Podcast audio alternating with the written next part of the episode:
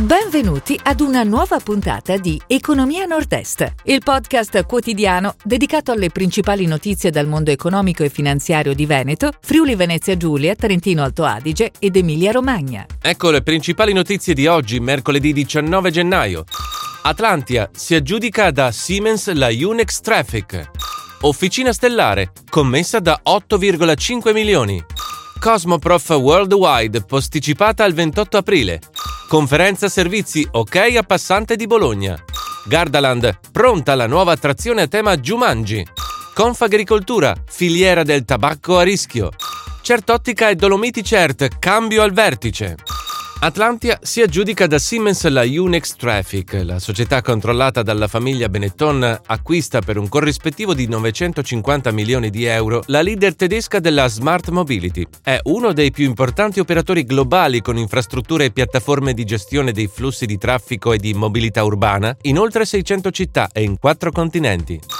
Officina Stellare, commessa da 8,5 milioni. La società vicentina ha concluso un importante contratto di fornitura per la progettazione e realizzazione di diversi telescopi. La commessa fa parte di un programma pluriennale mirato alla realizzazione di un'innovativa piattaforma per la fornitura di servizi connessi all'osservazione della Terra.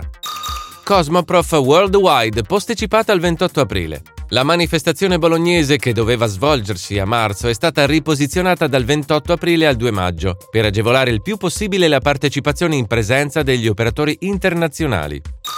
Conferenza servizi ok al passante di Bologna.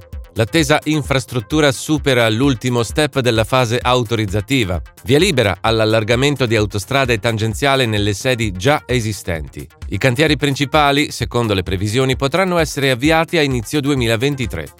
Gardaland pronta la nuova attrazione a tema Jumanji. Sarà inaugurato sabato 2 aprile nel parco divertimenti veronese la nuova attrazione tematizzata basata sulla serie cinematografica di Sony Pictures. Saranno 12 le ambientazioni scenografiche, immersive e ispirate alle scene iconiche di Jumanji. Confagricoltura, filiera del tabacco a rischio. Il comparto coinvolge in Italia oltre 1600 aziende. Dà lavoro a 50.000 addetti e produce quasi il 30% del prodotto totale UE. Il settore è in difficoltà a causa dei mutamenti economici, dell'aumento dei costi di produzione e di una normativa tuttora ancorata al passato. Certottica e Dolomiti Cert, cambio al vertice.